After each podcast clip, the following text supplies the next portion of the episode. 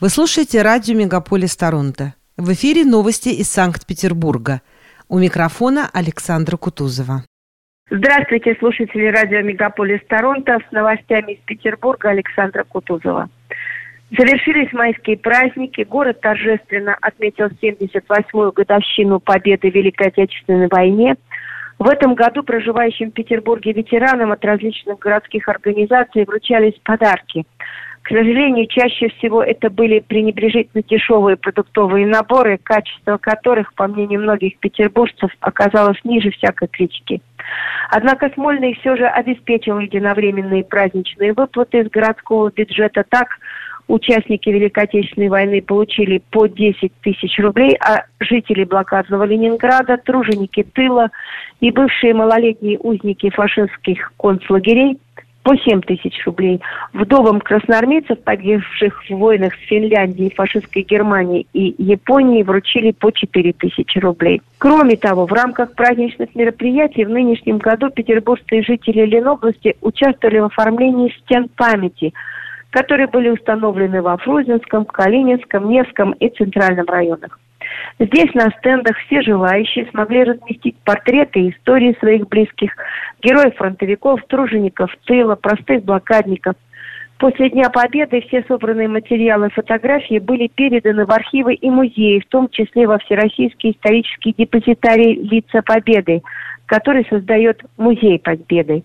Текущий месяц оказался чрезвычайно пожароопасным для северной столицы. Так, за последние недели произошли пожар в ночь на 17 мая на железнодорожном перегоне Ржевка-Мельничный ручей рядом с микрорайоном Бергардовка.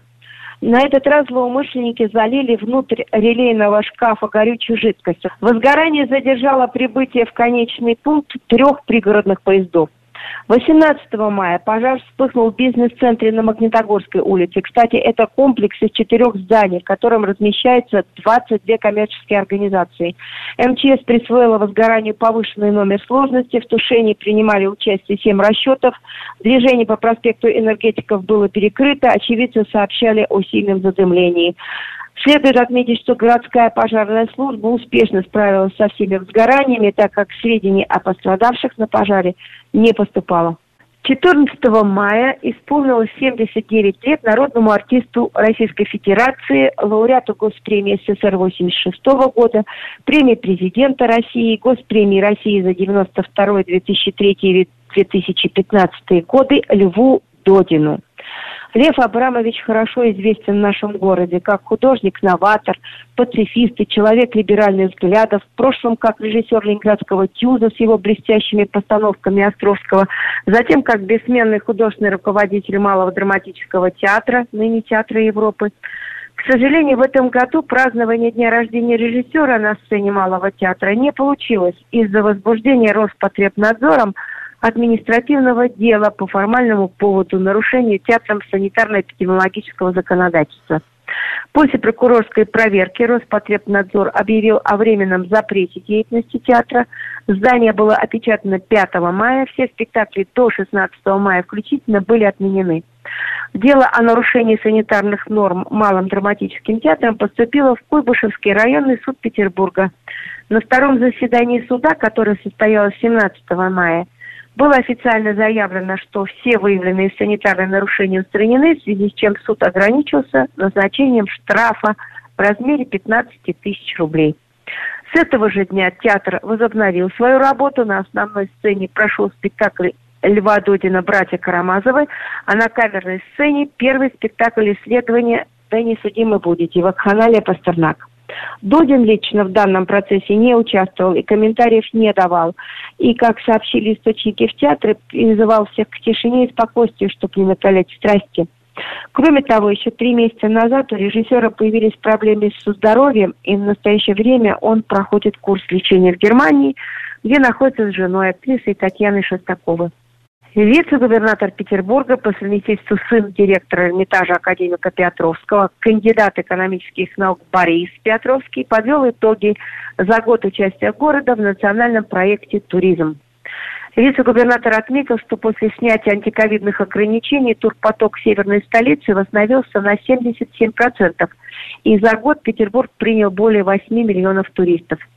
Власти поддерживают туризм северной столице. Так, общая сумма налоговых льгот туристической отрасли составила более 2 миллиардов рублей. Реализуется совместная программа. Вместе с Комитетом по туризму Москвы Петербург участвует в проекте «Два города. Миллион впечатлений». А вместе с Нижним Новгородом в проекте «От заката до рассвета». Кроме того, этой весной Петербург вошел в тройку наиболее популярных направлений для путешествий. По мнению Петровского, для дальнейшего сохранения и развития инфраструктуры туристической отрасли наш город должен, должны ежегодно посещать от 5 до 8 миллионов туристов. В продолжение темы туризма новости о планах строительства отеля со 140 апартаментами на месте бывшего дома отдыха Комарова. Старое 1946 года строение снесут, чтобы возвести современный комплекс как для краткосрочной аренды, так и для сезонного пребывания. В составе нового отеля будет уличный бассейн, спа-центр и зоны отдыха. Цена апартаментов комплекса на старте продаж – может начинаться от 350 тысяч рублей за квадратный метр. Теперь о науке.